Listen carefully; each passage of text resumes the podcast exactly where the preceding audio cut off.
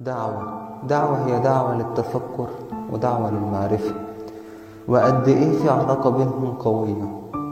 وإزاي عايزين ندرك الأشياء اللي حوالينا بشكل ورؤية مختلفة بحيث إن هيبقى ليها أثر مباشر علينا. وده هيبان تغييره في شخصيتنا وعلاقاتنا باللي حوالينا ومع نفسنا.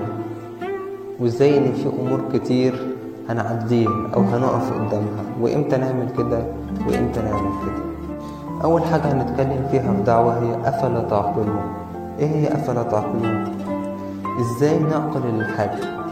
بحيث أي معلومة أو أي حاجة بتحصل حوالينا بندركها عن طريق الحواس الإدراكية. ومن خلال الإدراك ده بيوصل لمرحلة العقل والفكر فبينتج عندنا مشاعر إما الشيء ده إيجابي أو سلبي إما الشيء ده صح أو غلط. ومن خلاله بيطلع نتيجة وهي تصرفاتنا.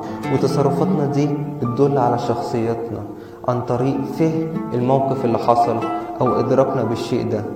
طب إيه اللي بيفرق شخص عن شخص؟ هو إدراكه نتيجة لإدراكه ده بيطلع تصرف آخر.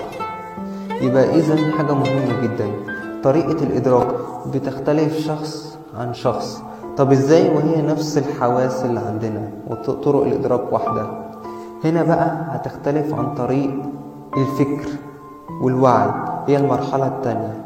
أكننا بالظبط في مدخلات عملية فلترة في العقل بيخرج مخرجات. هنا المدخلات ممكن تكون واحدة وفي اختلاف. إزاي؟ بسبب العقل والفلترة دي. فإحنا في دعوة هنتكلم دايما عن الثلاث مراحل دي. المدخلات إدراكنا ليها طريقة الفكر أو العقل الفلترة بتاعتنا والمخرجات أي هي التصرفات أو الشخصية اللي بتنتج عنا في المواقف دي.